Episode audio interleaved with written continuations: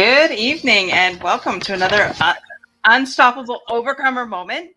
I'm trying not to laugh as I listen to you. Catherine just showed me a cute story before. Well, not cute for her, but she told me a story about what she's been enduring the last couple of weeks, and I feel really bad for her.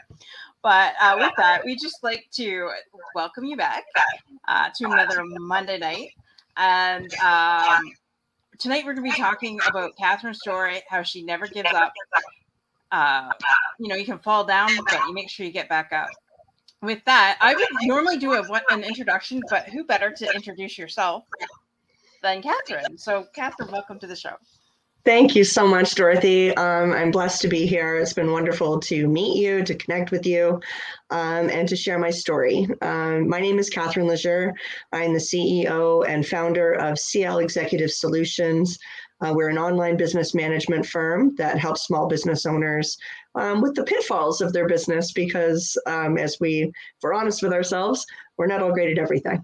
So we help in some of the areas that maybe you either don't have time to do it, don't want to do it, or don't really necessarily have the knowledge to facilitate it for your business. So we're definitely there. And on the side, I volunteer for our Warm the Heart, which is helping the greater Toronto area of the homeless community. So that's me in a nutshell. That is awesome. I forgot all about that was part homeless. Actually, we talked about that. Sorry. A lot's gone on in the last couple of weeks since I've talked to you last. So I'm trying to remember all our conversation. But yeah, that's amazing. That's right. That's what I want to do, something similar to that here at Windsor and eventually globally. I think we should definitely end homelessness globally. All of us put together, I'm sure it can happen. The more hands together, the better. But tell us more about your overcoming story, because I know you have one heck of an overcoming story. Oh, gosh. What part of my life haven't I had to overcome something? Going back, to my childhood, I was only 6 years old when we discovered I needed to wear glasses.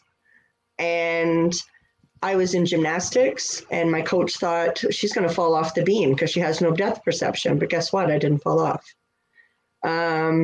Just overcame it. You just compensate. You learn. Same when I was running track and field, in grade 5 and 6. How was I able to do hurdles? I just had to remember to lift my back foot a little higher, to make it over and not trip and fall on my face. And I got teased a lot about being enriched or gifted, and everything from my peers. So I would be pulled out. They thought for extra help because I was slacking. But in actual fact, I was published at the age of 12 in a Canadian young writer's poetry book because I was miles ahead of my peers in grade 6. So,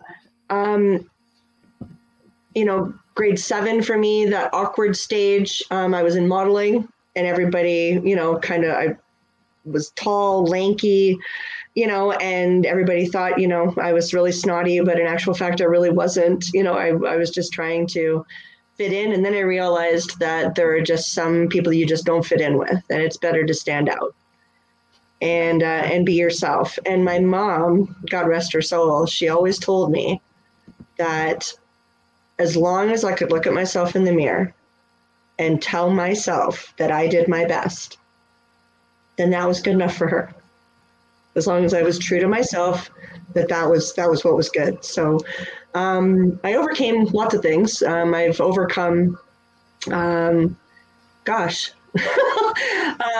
guess like even after high school, I was 14 when I got my first job, and that's because I was trying to overcome poverty. My parents didn't have a lot of money, and if I wanted to go on a school trip, or if I wanted, to go skating with my friends, as long as my chores, of course, were finished still, then, so I started working at Eaton's. I know that's going to date me a lot. Down in their little hub restaurant. So, but I was always responsible that way. And some of us have overcome different things. Like my childhood was not easy. you know, we had a lot of, you know, family issues, and I was dealing with everything from a stepfather that nothing I ever did was good enough, to, you know, my mother who drank too much. So it was not a happy situation, a happy household. So I overcame the odds by moving out at the age of 17, not dropping out of school. Wow. So that I could get my education, still keep my part-time job to support myself, and manage to get my grades back up, because they'd faltered from the 90s down to like 60s. And that's when I was hauled into the guidance counselor's office going, all right, spill it. Like, what is going on with you? You know? Right. And I managed to pull my grades back up in only 2.5 months before the end of the year. But so, I mean, it wasn't easy. You know, I thank very supportive friends that understood, you know, where I was going. A very supportive maternal grandmother that I was very close to, that understood why I left and why I had to do what I did. And just having her support just meant so much to me. I was always very close to her. And so, yeah. But from there, I did something silly. Not that I'd ever recommend marrying somebody right out of high school. Don't do it, kids. So especially if you're complete opposites. I know that whole thing, opposites attract. Yes, they do. And the one and only area that we weren't opposite in, I can't say on public. That was gangbusters, but the rest of it, not so much. But the very hardest thing that I still have a hard time even talking about as far as overcoming. And I know that there are others out there that have done it, that have had it happen to them. You know, I lost my mom when I was very young. And I know that there are some out here that are in the same kind of position where you feel lost. And for me, you know, losing her when she was only 41 years old. I'm now 48, so I've now lived on this earth for 7 more years than what my mother did. Wow. And when we found out she had cancer, and I know there's so many people that are dealing with different types of cancer in their lives, people they know and love, maybe themselves are dealing with it. It's hard to watch somebody, you know, go through chemo and radiation, and she did all that. But she only lasted 6 weeks, and she went into a coma the morning of my birthday, my 21st birthday. Wow. And she passed the next day.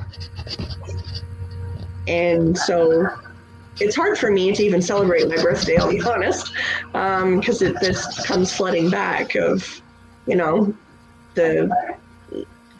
losing her. Right. And sorry for your loss. I mean, that at 21, you know, just turning that age and then losing your mom. 3 weeks ago, yes, tomorrow, we lost my dad due to cancer. And like you said, watching them in their last stages is horrific. He had his last immune therapy treatment a week and a little bit before he died. So yeah, I mean, going to chemo, radiation, I even forgot about that part of your story till just now. And then when you're telling me, it's like I'm getting chills because, you know, it's like when somebody in your family has cancer, it's like I call them cancer families, because you know what it's like, you know, other people in the waiting room waiting for their loved ones, and you're sharing stories, and it's kind of like a camaraderie, because, you know what it's like to see your mom go through that, or my dad go through that, or there are other people's spouses in the waiting room. And to me, it's just, if you have somebody there with you and, you know, you're sharing stories, it's like you're one giant big family. And so... It's the CC. It's the cancer community. There we go. You know, and what was horrible for me was, because I was married young, I then had kids young. And so here I am at 21 with a 2-year-old and a 3-month-old. definitely still needing my mother. So I was very thankful that at least my mother-in-law, stepped in and really helped. My maternal grandmother, who had, of course, just lost her only daughter, her only child, we had always been close, so we became even closer. I said that we called it the 19 curse. My mom was 19 when she had me. I was 19 exactly 2 months before I turned 20 when I had mine. And my youngest daughter also made me a grandmother. She was only 19. And my grandmother was also very young. I think about 21. So here I am at 21, and here my grandma's only in her early 60s. Kind of things. So here she was, a great grandma, but still very young enough to still really participate. And for that, I was, obviously very thankful. But I also decided, since I had caught the entrepreneurial bug when I was pregnant with my second one, and you're going to laugh. I don't know if anybody remembers undercover wear, having home lingerie parties in your living room. And my ex-husband was my roadie because I couldn't lift anything because I was out here. And I would do these presentations, and I grew my team, and I thought, you know what? I really have a head for business. So this is what I want to do. So I had actually left high school 3 credits shy. And I was 3 credits shy. And so I went back to school, got my 3 credits, and then when you've got 2 kids, though, you're thinking, oh, my God, daycare bills for a 3-year program, like that's costly. So I decided to accelerate my education by taking my business administration and accounting diploma through Toronto School of Business, which nowadays that would be like Trios, Trillium, kind of college. Okay. So I did my 3-year college diploma in 10 and a half months. Wow. So, for 10 and a half months, Dorothy, you have no life. You are in class. Everybody that goes to college now, and they've got spares, and they've got, early days off, and they've got their weekends free to party. Nah, not when you're doing that. It was 8 a.m. to 6 p.m., Monday to Friday, no spares. And evenings and weekends were all about homework and projects. I didn't see my friends or family for those 10 and a half months. I finished with a 94 overall, so a 4.0 GPA. And immediately, went into my field, which I was actually recruited, and this was cool, by International Clothiers, one of the biggest clothing conglomerates in North America. And they said, you've got retail experience, and now you've got this business experience. And I actually had a double minor in marketing and HR. So they were like, we need you in one of our stores and make it produce. But as I'm sure a lot of the other listeners have seen or heard or experienced, daycare issues when you're working retail, like it's an issue evenings and weekends to find care. And my ex-husband worked 3 on, 3 off, like 12-hour rotating shifts. So he wasn't always there. So I decided, since I had really been enjoying myself volunteering for both Girl Guides of Canada and Scouts Canada. So I was a Brownie and Girl Guide Sparks leader, and I was a Cub leader with a friend of mine. And I thought, you know what? Something that had occurred back in high school, and now the kids have to do service hours. I had taken a co-op optionally, and I did speech pathology and behavioral management and was coached with one of the best for Durham Board of Ed. And I thought, you know what? I love working with kids, and I've got a head for business. I'm going to solve everybody else's daycare woes, and I'm going to open up my own daycare. And that's how, at the time, it was called Campbell Kids Daycare, because my last name was Campbell, like the soup. Standing joke when I got married was my stepfather's last name was Perrier, like the water, and then I got married and it was Campbell soup, so I went from Perrier water to Campbell soup. So so I hadn't found yet my Winnie the Pooh obsession, so everything was decorated in Campbell Kids, and quit my job and started building my business. And I was able to overcome the statistics, which, of course, first of all, a lot of businesses fail in your first 5 years. Mm-hmm. Secondly, if you do hang on, you can't scale. You don't know how. You don't know how to market yourself. You don't know how to align yourself with other agencies to help facilitate your business growing. Well, I beat those odds. I ended up moving my daycare from the south end of Oshawa to the north end of Oshawa, and actually kept a few of my clients. They didn't care they had to drive further away. That's good. And then I ended up growing the business so much so that even when my ex-husband and I broke it off after 11 years of marriage, 13 years together, I bought him out of the house. And then I ended up keeping that house, but buying another one that was bigger, and rented that one. And I had my bigger house then to have a bigger daycare, because I was big and I already had a full-time staff working with me that was running school, school runs and stuff to other surrounding schools. And so I purchased my house, a second one in Oshawa, and built it up into a six-figure income. And I had my business for almost 14 years. Wow. So I overcame quite a bit, including, that old song, I fought the law, and yeah. Well, one of the challenges about living in Oshawa is their municipal bylaw enforcement. Honestly, pain in my rear. Okay. So they were always infringing on my numbers. They would knock on the door and go, you're over your limit according to the city of Oshawa. Well, I ended up finding out that I was allowed to have 5 children that were under the age of 5, but it didn't matter how many I had that were 10 years of age and over, according to Ontario provincial law. So I fought the city of Oshawa and I won. Woohoo! So I was just like, you can't tell me what to do. You're the city. This is the province. They're the ones that are dictating down to you, not the other way around. Right. So I encourage people, it's like, if you're opening a business, take a look at the laws, because they actually had a law of only 5 kids on the property, and they didn't care how old they were. And I was like, no, that's not it, But eventually, they just start hounding you, and it's all about, you got to change the windows, and it's fire codes, and it's everything else, and they just start riding you. But it was the big economic fall. A lot of people know the name General Motors of Canada.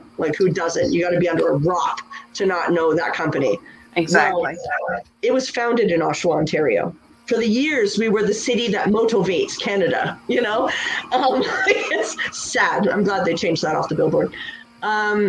So when they pulled out, it didn't just affect feeder companies like AG Simpson, their bumpers, and Lear seating for the seats and the seatbelts. It affected companies like mine, because if people lose their jobs, they don't need you to watch their kids. Right. So suddenly I found myself going from that 6-figure income to suddenly having to close my doors because could not keep us afloat. And I thought, okay, it's time for a change. This has been a great run, 13 and a half years. And now let's move on to something else. So what do I turn around and do? But I decided to help other people manage their companies. And I walked into one that I knew nothing about. Welding, Dorothy welding, pipe welding and that. Yeah, welding. Did I know anything at all about pipe welding? No, couldn't tell you the difference between stainless steel to carbon. I didn't. But to me, I just looked at it like, okay, we have supplies, right? We have trucks. We've got mileage logs we need. We've got AP, HR, payroll. You know what I mean? Marketing, advertising, social media. It doesn't matter what the product or the service is. Give it to me and I can market it. And I can do all the back end, admin for it. And when that went south, because it is a very rough industry and some of the people are very rough in it, I made the decision to leave. I said I have a clean criminal record. I wanted to keep it that way. And if I would have stayed, it would have been tarnished. So I left. And I want to talk about the difference between a job and a career. Because I know many have found themselves going, I hate my job. You know what I mean? And there's a lot of mental health issues that come with doing something you absolutely despise. Mm-hmm. And so after 2 years of being stuck in a call center dialing out for CAA insurance.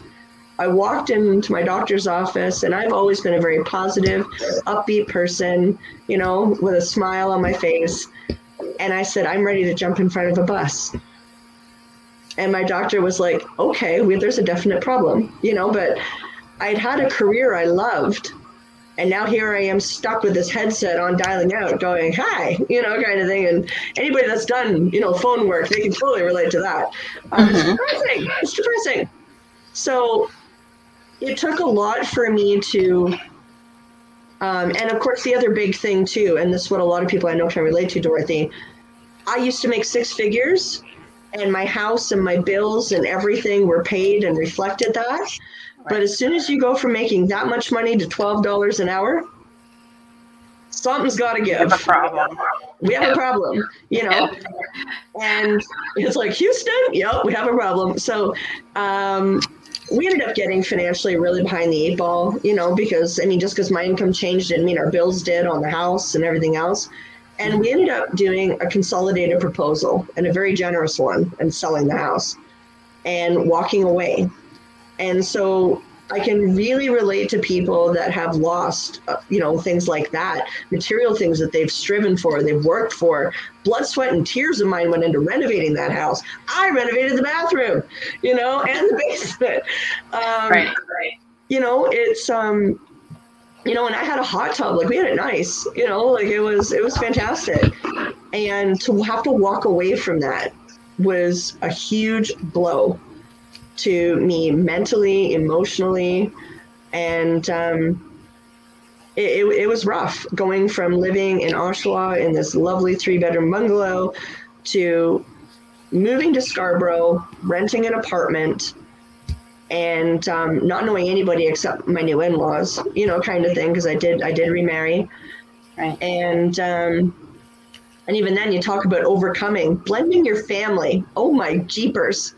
You know, like I know a lot of people are going, wow, you know, how in the world to manage that? Well, there was lots in between that I skipped over, but I can say that, you know, after I kicked out my ex-husband, to give you a brief synopsis, because I know there's a lot of women out there that want to do it, that you're not happy, that you feel like you're living the life of a single person, because I was making all the decisions. I was running the house. I was running my kids, you know, and my business without really any help from him. And when I felt completely alone, I thought, well, geez, I might as well be alone. Maybe I'll be happier. Maybe I'll find somebody else then eventually when I'm ready for that, that will, you know, share my life with me the way that I need and want it to be. Right. And I did something because I'm not just one to point the finger. It's all his fault. No, it wasn't. It wasn't all his fault, you know. And I thought about it going, yeah, I was a little bossy. Yeah, I wore the pants, you know. Yeah, you know. And then I realized going, well, if all you get is an I don't know and a shrug of the shoulders whenever you ask, you eventually stop asking, right? So, but I thought maybe I was just too much in control of the relationship. So what do I turn around and do? But I swing like a pendulum. And I get with someone for 2.5 years that was completely overtook me as a person, as a woman. I was manipulated with respect to being mentally, emotionally, financially for thousands of dollars, and finally physically abused. Wow. And to find yourself in that kind of position and in your own home, you know, and your own kids are watching, it's scary. And you know, it took me being shaken until I literally peed on the floor to wake me up and go, you need to get the hell out, you know, of this.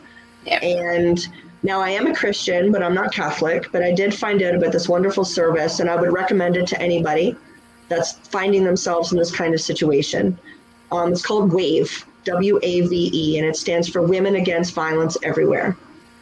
And once you get yourself sorted out and the red flags are written down and you get it and you understand the cycle of abuse and that kind of thing, I recommend stage 2, which is called PAV, which is parenting after violence, because your kids have been exposed to this and you need to help them work through some of what they've seen, heard, felt, but also it helps you get back on track as a family unit now without that abusive person living in the household anymore. And so I strongly recommend that. And fast forward, you know, a couple more years, and I thought, I'm ready, you know, to share my life with somebody again. I'm good now. My kids are good. And I signed up for eHarmony. And for the longest time, the running joke was, since I spent $250 to sign up for the whole year, I thought, both feet, I'm jumping in, I'm trying this. If it sucks after 1 year, well, then I can say I've tried. And my husband, he signed in on a free weekend and then paid an extra $25 just to keep talking to me for the next few weeks. So for the longest time, the running joke was I had more invested in the relationship because I had $250, he had $25, until he bought my engagement ring, and then the tables turned as far as the investment commitment. But, you know, at the time, you figure when we got together, my kids were 12 and 14. And for a man that had no kids, hadn't ever even left home, that was a lot to take on. Right. So God bless him for that, as far as Brett being patient. All right. I just want to give a shout out here to Gabe. Gabe's with us this evening. How are you doing, Gabe? That's funny that you said that, because I didn't realize just how much we had it in common, because I met my husband off Zoosk. Now, I had tried eHarmony. I had tried Christian Mingle. I had tried everything. Apparently, Gabe, yes. And I met mine on Zoosk, and I said, okay, because I had already been on every dating site known to man, and I was not getting anywhere fast, I said, okay, I'm signing up for 3 months, and if the right person's on there, God, then I'll find him. If not, that's fine. I met my husband within the first week of being on there. I got off. I knew that he was the one, or I didn't want to talk to anybody else anyway, so I got off. And yeah, he's smart though. He asked for my phone number and kept on texting me instead of paying for the service. Well, see, that's the funny thing. This is so funny, because you're gonna laugh, because yes, I connected with Brett within 3 days of joining eHarmony, and I ended up putting my account on hold. You know, when you meet somebody, and, you know, I was scared. I mean, I had two kids and a business based on children, way too many pedophiles and whack jobs out there to know where I lived. So we met, you know, at the restaurant kind of thing for our first date, you know, and it was even then, it wasn't going to be for dinner. It was going to be for cocktails, because how many of us have had an awkward date where we've met someone for dinner and we cannot wait for the check, please, to just have the evening end.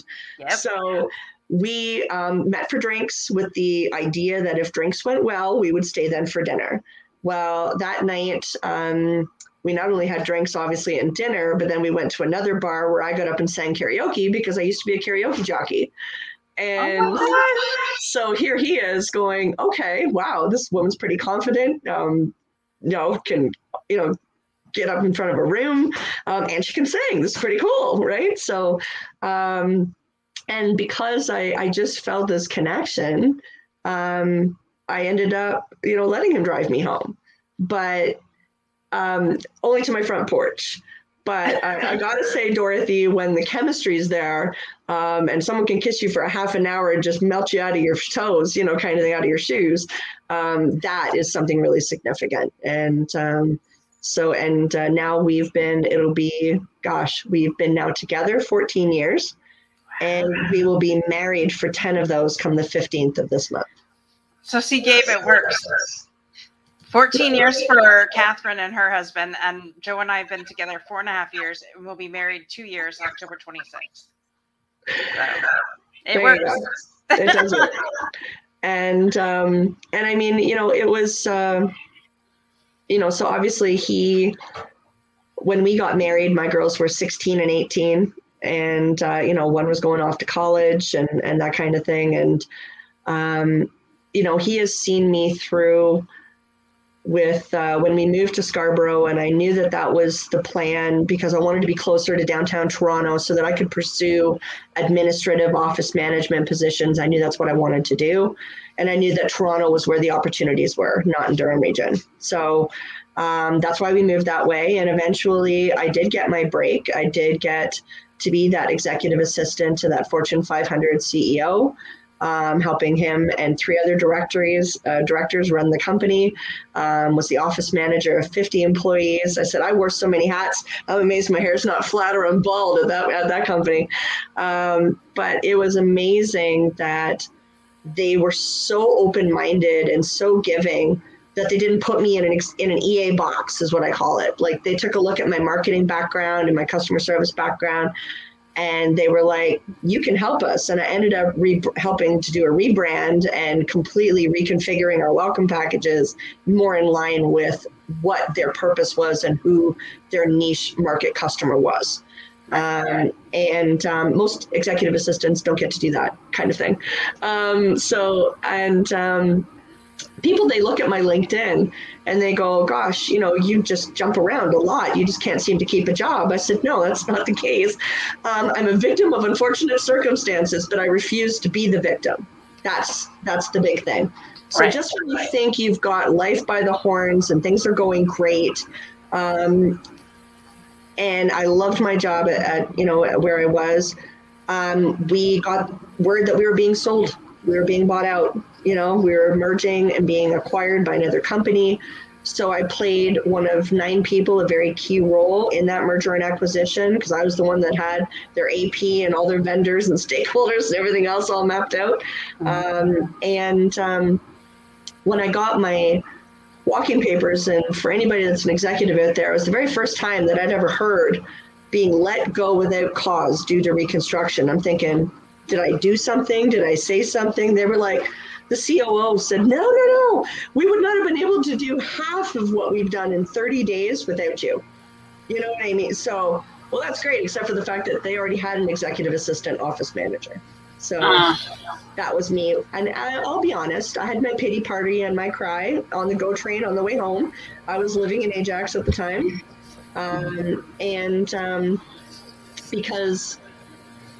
And I didn't say this, you want to talk about overcoming, when we had to sell the house, when we had to do that consolidated proposal and we moved to Scarborough, I'd also just been told that my youngest daughter was dropping out of college because she was pregnant. And I'm just like, the hits just keep on coming. So I actually developed. I thought I was the only one this happened to, but apparently not. See, no. This is why we share our story, because now we feel alone over here in the corner when the lightning keeps hitting us, but that's not the case. Nope. And because now, and I attribute this, and I tell Lindsay she's partially to blame for my migraine condition. So I said that with us having to sell our house, do our proposal, she's pregnant, moving to Peterborough, you know what I mean? To be with the boyfriend and everything else, I thought, oh my God, I just couldn't take it. And I was getting headache after headache, full blown migraines, could barely see. So I ended up, and this was actually before my EA job, I ended up being hospitalized, because we thought I had a stroke, because I was actually completely paralyzed on my right side. And after 9 days in the hospital, they finally figured out that I had this condition called atypical migraine, but there's nothing typical about it. It's got all the signs and symptoms of a stroke. And how they knew it wasn't a stroke was there was no black mark on my brain from the MRI, and the CAT scan. So I had to go through 6 months of rehabilitative therapy to build up the strength back in my right arm and my right leg. And I'm right-handed. And so that was a lot to get up and keep going, you know what I mean? And build up that strength again and keep pursuing the dream of, I want to be an EA or office manager. That's what I'm going to do. And so when I landed that job with Masterlog, I was just absolutely thrilled, so happy. And then to be put on a GO train home crying, you're out of a job. But I've never been on EI, and I didn't want to start then. So as soon as I got home, and this is something for all you job seekers out there, if you're not on LinkedIn, get on LinkedIn and start connecting, and you can start with me. I have 8,000 on my connections, lots of recruiters and HR professionals. So I started messaging every single HR professional and recruiter saying, hi, we haven't talked in a while. Here's what happened to me today. I was let go without cause. So here's what I'm looking for. If you or any of your colleagues are looking for someone with my attributes, if you could let me know, I'm happy to give you an updated resume. And of course, I immediately changed my tagline to immediately seeking position as administrator, office manager, executive assistant, you know. And when I was done, Dorothy, my whole first round of connections, because then I maybe only had about 1,500, maybe 2,000 people connected at the time. I then went to my second connections and I started inviting them to connect. And as soon as they would say yes, which of course they're going to see my tagline that I'm a job seeker and that's why I want to connect with them. As soon as they said yes, it was, hi, thanks for connecting. Here's what happened to me today. It was copy paste, just change the name, right? And you know what's killer? Is on that very first day of me losing my job, I connected with someone from my second circle who ended up calling me about 2.5, 3 hours after we connected, saying, you're not going to believe this. I just got a call from a client and I think you'd be perfect for the job. And him and I talked the very next day in the morning, did like a phone interview, screening kind of thing. He felt comfortable to put me through. And suddenly I have a phone interview the very next day after that with the interim executive director of the National Nursing Assessment Service for all of Canada. Wow. And Gabe wants to connect with you. Okay. So Raquel and I were like two peas in a pod. We finished each other's sentences. Even during my interview, it was like talking to an old friend. And I started 1 week later. And meanwhile, I was still getting my severance from my other job. So I guess that's called double pokey when you start one job and you still got your severance from another, because literally 2 weeks later after I was let go, I had my new job. And by the way, boys and girls, $10,000 more than what I was making at my last job. So, which was amazing. And I loved it. And I learned so much. Because now you're learning about not just, I already had the C-suite stuff. Now I'm learning about governance and board structures and subcommittees and strategic planning, because we were changing from the old governance Carver model to a new progressive style. And I had organized fundraisers and events for like Cancer Society, Scouts Canada, you know, and other, you know, bigwigs like that over the years, different PR events. But I had never done a conference with 150 to 180 people, flying them all in, trying to source out hotels and AV equipment and food and you name it. I mean, and these women had so many dietary restrictions. I had to have a color-coded Excel spreadsheet, you know, purple for pescatarian, green for vegetarian, jeepers. And how can you have Italian food, Dorothy, with an onion and garlic in it? I'd like to know. Okay. I just saw the look on your face like, what? You know? Honestly. But it was a blast. And, you know, I started there in May of 2017 and come February of 2018, my boss was let go. And here I am in the middle of a conference and I had to step in her shoes with the board and all these and the governance coach and the strategic planning coach and everything else, and even corral them all into cabs for our offsite dinner and everything. So suddenly I'm having to overcome this huge challenge of going from just being the EA to the ED, of suddenly stepping into the ED shoes and having to now allocate, okay, communications, now you're taking minutes for me, you know, and you're taking my part of my job, so I've got her job. So, and the board said I did a great job, didn't even break a sweat. So, and I stayed on there. And then suddenly when the new ED was announced, and I know that others can relate to this too, you find out you're losing your job. How many of you have actually just sat there and cried? You know, I was in the midst of doing the minutes to the AGM, our annual general meeting, when the board announced that the Toronto office was closing, the new executive director was in BC, and that's where the headquarters were going to be now. So that's how I was told I wasn't having my contract renewed. I had been offered a contract with someone that had an MBA from Queen's, smart guy, but wanted to start a nonprofit because he was doing something pro bono in Ottawa, but he wanted it on a national scale, but had no idea about the nonprofit side of things. So I worked with him for 6 months to get his organization up and off the ground. And but I mean, when you're bootstrapping it, using your RRSPs, you know, like eventually he ran out of money and took it over. And so there I am on the unemployment line again. And a couple months later, finally found something. I was the director's executive sales and events director for The Edge, which is a leaders magazine. And so I was helping with PR events for them and helping with sales training, and as well as doing sales myself and acquiring large companies that would take out ads then in the magazine. And, but I mean, let's be honest, digital is the way to go. Print is dying. So they were in financial difficulty and ended up laying me and half the staff off. So there I am, you know, searching the unemployment line again, having to dust myself off, pick myself back up. And, you know, did a couple little tempy, you know, EA jobs in the fall of 2019, and then lost my job basically like 2 months in. It wasn't a good fit personality wise. We knew that from the beginning, but we thought, what the hell, give it a try anyway. And sometimes that's just the case. You know, you're just, we're still friends. We're still on Instagram. And I got to be honest with you, she's the one that told me she felt I should open up my own business, that I could help. She said, you're so knowledgeable. I feel that you could help so many different types of business owners in so many different areas, like you have me. She said, I really think that's what you need to do. So I had already committed to moving to where her office was in Ajax. So now I find myself moving again and having no job. And so as I'm applying to EA positions and office manager positions and everything, in March of 2020, of course, that's when the pandemic hit and we're all in lockdown and everybody is not hiring anymore. Hiring freezes. Sorry, we're not hiring for that anymore.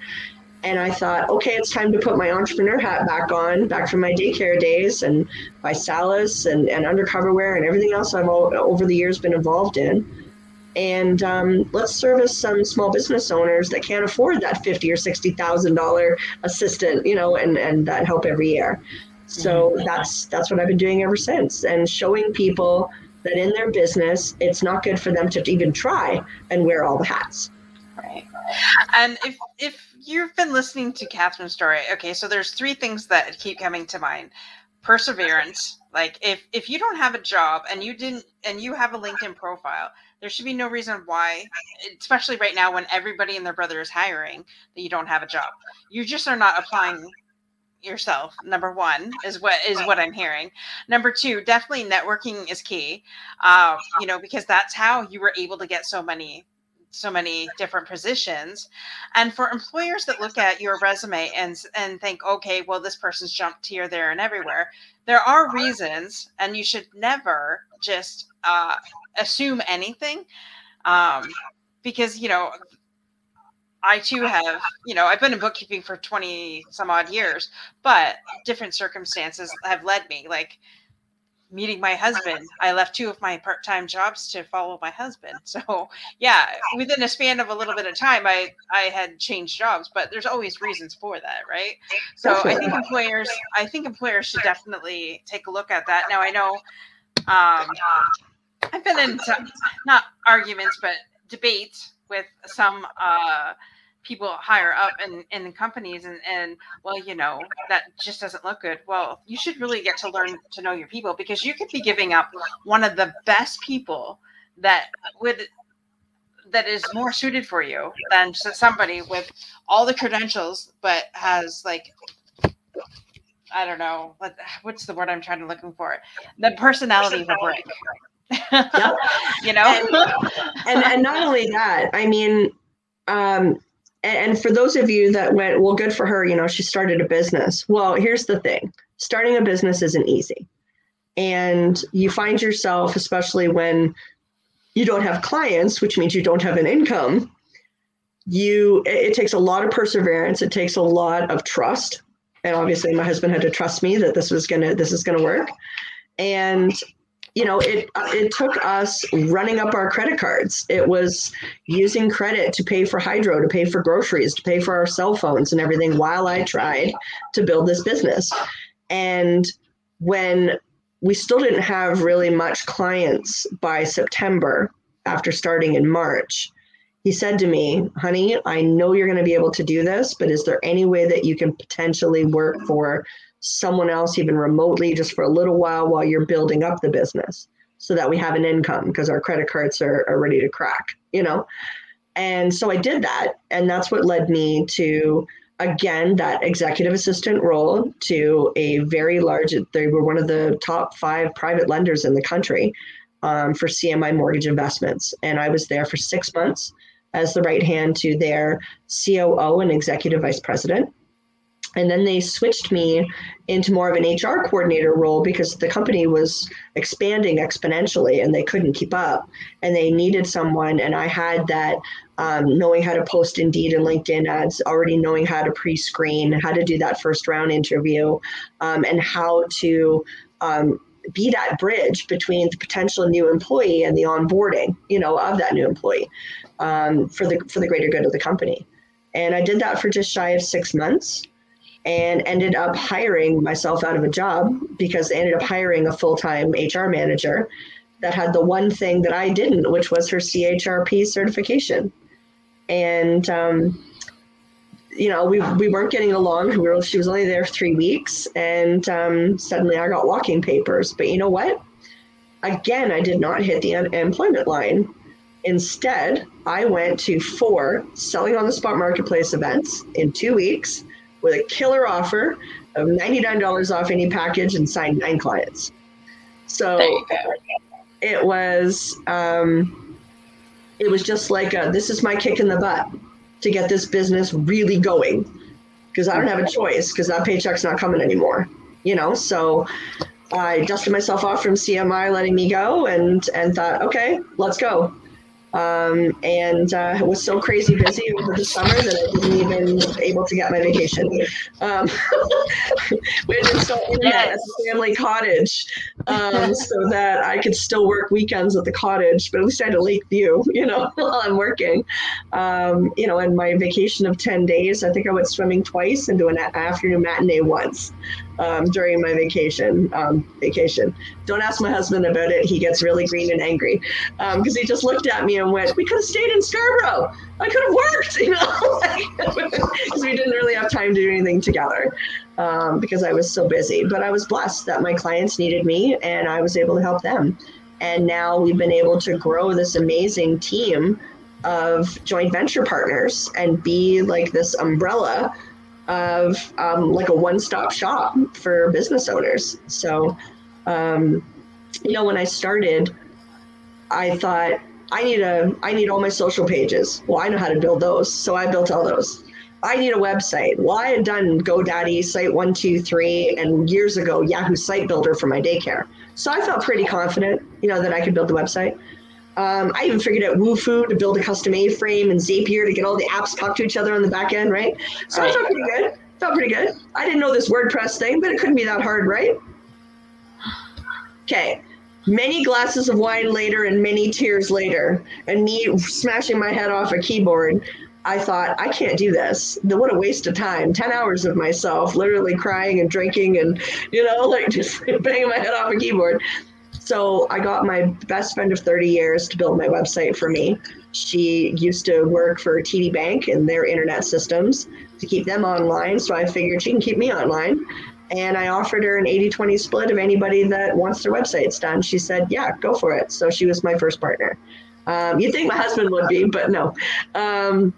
My second acquisition was my youngest daughter, Lindsay. She's the one who always was an artistic kid. She graduated from high school with a visual arts diploma, not just her OSSD. And it didn't matter for that kid whether you give her mud, charcoal, paint, flowers, cakes. She does it all. Look at my wedding album. See all the centerpieces and the pubos and everything. Lindsay did them. So now she's our Canva whiz kid. So she designed our logo, all of our banners, and she does all of our graphics now for all of our clients for their social media.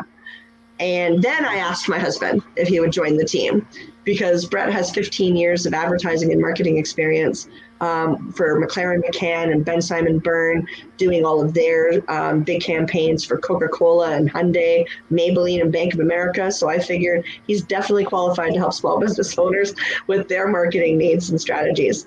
But thanks to Selling on the Spot Marketplace, we've actually now added 7 other people to the team. That I now have someone that's a podcasting coach. I have a digital strategist. I have somebody that does computer support and can actually wire in and fix your laptop. I've got another web designer. I've got somebody that writes blogs. I've got someone that creates videos for amazing content. And I'm just so happy to have met these people. I've got one that does funnels and marketing pages. She says MailChimp and Infusionsoft is her jam. I said, let her have it, girl, because I'm not that kind of VA.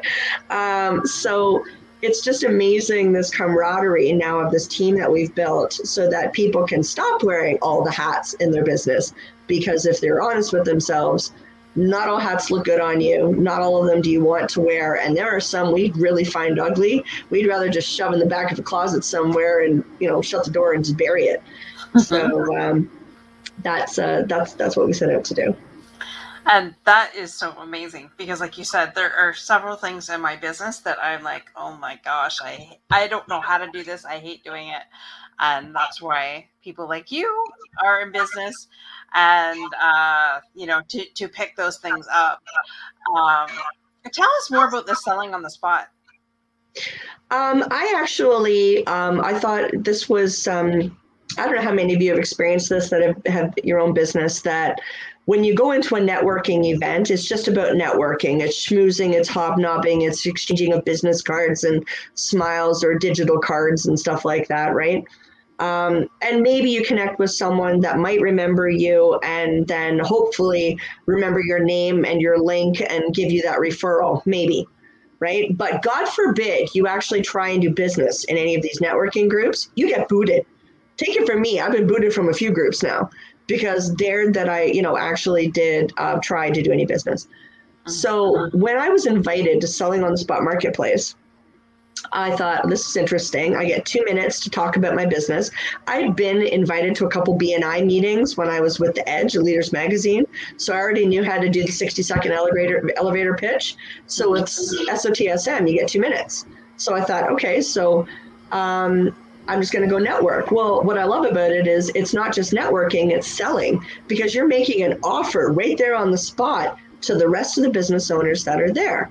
So for me, I said, well, I'm offering a free 30-minute consultation and $99 off any package. Give me a hashtag CL exec in the chat and let's chat. So it was great because you're networking and you're still building that know, like, and trust factor.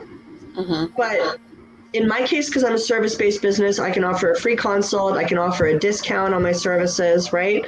But other people that even sell things like Tupperware, lashes, Color Street nails, they're coming to these as well. And they can make deals right on the spot. Like, people are saying yes to those offers, and those people are sending e-transfers and PayPal requests later. You make money on the spot. People are making bookings on the spot.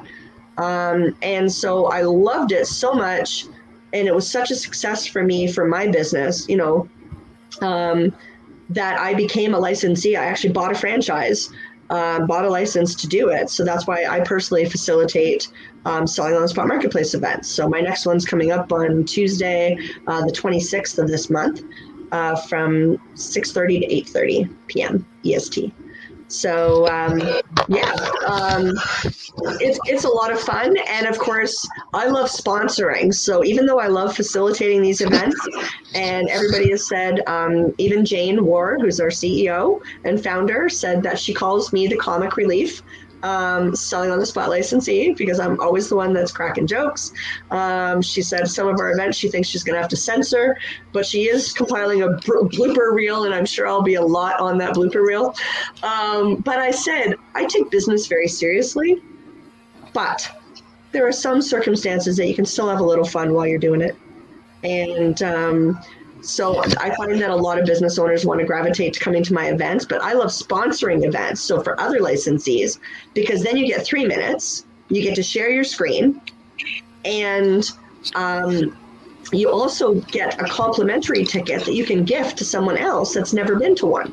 So it costs a little more, but you get a little more, and you get more social media shout outs and that kind of thing before and after that make it worthwhile to be a sponsor. And so even now, I still love sponsoring for my fellow licensees and being able to zip through my PowerPoint in 2.5 minutes before taking 30 seconds to do my ask. And I've generated a lot of business from those events. Definitely something that everybody listening that's in business wants to get a hold of. I know I haven't been to one yet. I've been what's invited, but then my world kind of crashed for a month, and now I'm back, starting slowly to get back into the swing of things. So the 26th is my anniversary. All right. Maybe the next one in November then. Maybe. I'm like, it has to be the 26th, right? Like everything just falls on a day that, oh, well. Yeah. I don't know. I don't know. My husband wants to go to Montreal for our anniversary. I'm like, I don't know about that. We'll see. Yeah. No, as I said, I've met amazing business owners. I've made a lot of connections. I've made these JV partnerships with other small business owners that, you know, we're helping each other grow our businesses. So where they mention me, I mention them. They're on my PowerPoint. They're up on my website. You know what I mean? So people have access to them, to their LinkedIn profiles and that kind of thing. And it's really, you know, just another community. And the cool part is that after you go to one of these events, you're then invited to become a member of our private Facebook community. Now, we've got over 2,000 business owners in there, and we are global. So we've got licensees in Canada, the US, India, Denmark, and Iceland. Wow.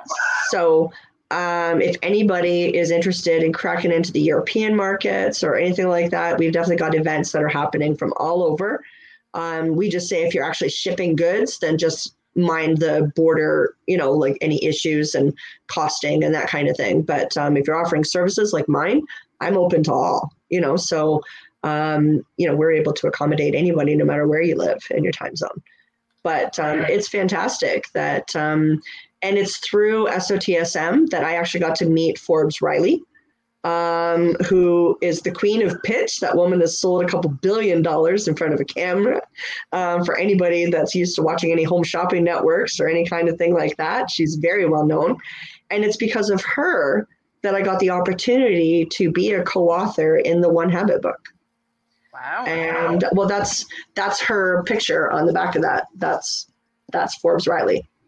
And so I actually did an amazing media training that was offered through Selling on the Spot Marketplace, where Forbes has actually joined forces with Jane of SOTSM. And I did this amazing, life-changing media course with them that I, you know, had some breakthroughs of some things that were really holding me back personally, that no matter what you might think, your personality really does affect your business. You know, you are your business. Everybody says, I'm the face of CL Executive. When you've got stuff holding you back, you know, your feet are in cement somewhere and you can't move forward, they really helped me get past that and then be much more comfortable to show up and in front of a camera, talk to my potential customers, to build up that know, like, and trust factor. And a lot of people are scared to death about getting in front of a camera. And I just found it to be life-changing on both a personal and a business level, and definitely worth the time, effort, and money to do it. It was amazing working with her, and I'm very thankful that, you know, because of her, you know, I got to write in this book, and we went international bestseller in 5 countries. So top 10 on Amazon in Canada, the US, the UK, Mexico, and Australia. Wow. And yes, so that was very exciting. And so if you are a business owner and you're wondering how in the world you're going to get past this in the pandemic and you want some tips, it's called One Habit to Thrive in a Post-COVID World. And we actually just lost the other co-author, Steve Sambley, just last month to COVID-19, and which was heartbreaking for all of us who he was a big part of us being, to be, you know, published. And just really sad. And we don't know what's going to now happen with the other One Habit books that were in the queue, because he'd asked me to write another one. So I'm page 80, I'm chapter 88. And the affirmations were about my mother and about not giving up. So yeah. And so I'm looking forward now to the next chapter, probably writing my own. I have a couple of them that I've started sketching out. So because I think that there's a lot of people out there that can relate to just so much that has happened. You know, we only just touched on, you know, some of the chapters, some of the high points. But as I said, there's so many people that have dealt with loss, with alcoholism, with premarital sex, with rape, with drugs, with abuse, you know, and I can say that I've pretty much run the gauntlet of it all and feel like I've definitely come out on the other side. Faith has a huge one to do with that. You know, another thing I was made fun of in high school for, you know, 17, I'm a Sunday school teacher. Too bad, you know, but and the one person that shouldn't have. No, it's very important to me. It's not something I rammed down anybody's throat. It's not something that I, you know, widely publicize. I think that everybody is entitled to believe in what they feel is right for them. You know, for me, this is it. But I'm 100% agree with you on that. And that's why everything that I do is based with faith and courage. And Catherine, you are definitely an unstoppable overcomer for sure. I just want to thank you so much for sharing your story and what an amazing story it's been. And I'm so blessed to have gotten to know you and re-listen to some of your stories that we had talked about before, because I truly, don't know where my other notes were from the other meeting, but I was just like, oh my gosh, you know, you're definitely an amazing person. And if you don't know Catherine, definitely connect with her on LinkedIn. She's also on Facebook as well.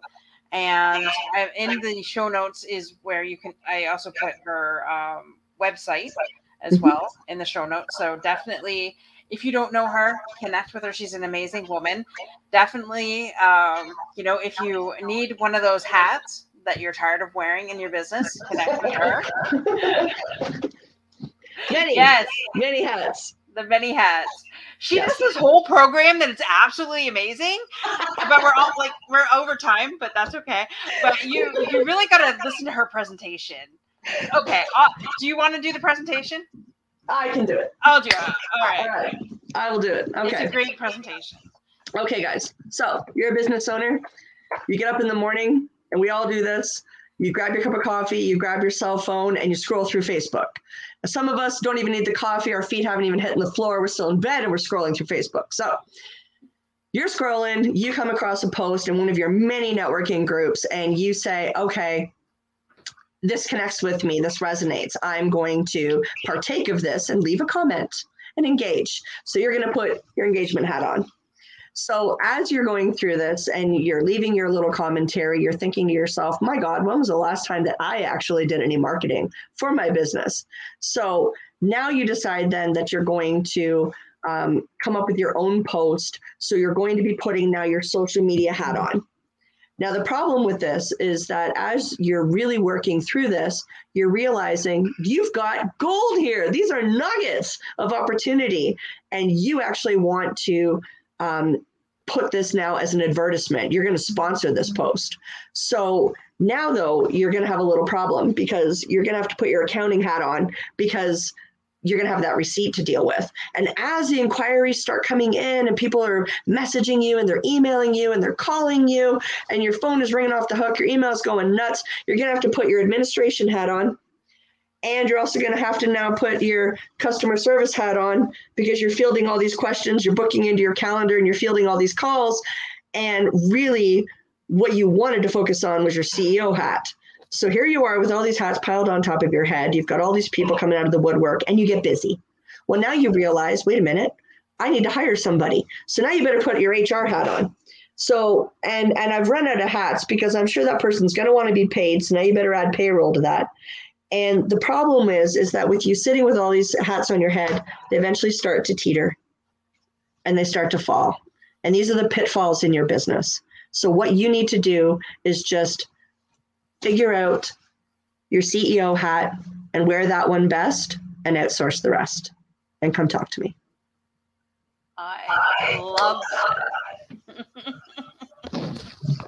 So if you need any of those hats, connect with Catherine. She's an amazing woman.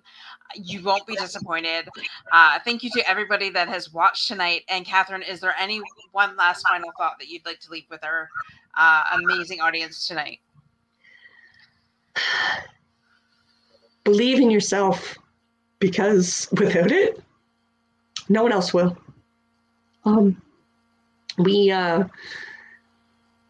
like to play the blame game about our lives and play the victim in our lives. But really, you've only got one life and it's yours. So don't let outside forces, outside intimidators, outside pressures wear you down. You believe in you, and you can get up and dust yourself off and keep going forward. And logic will get you from A to B. Imagination will get you anywhere. So just believe in yourself and just keep moving forward. I love that. And if you don't believe in you, we believe in you. So keep going. Get back up and keep going. Everybody have a great night, and we'll see you. Next week is Thanksgiving Monday, so for us here in Canada. So I will put up a link where you can get go back to another amazing episode. But I'm spending it with my family, so we'll reconnect back on the 18th. Yes, normally I would have just gone ahead and did it, but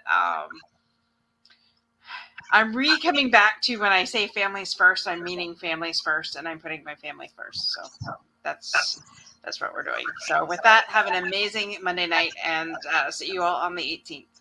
Bye for now.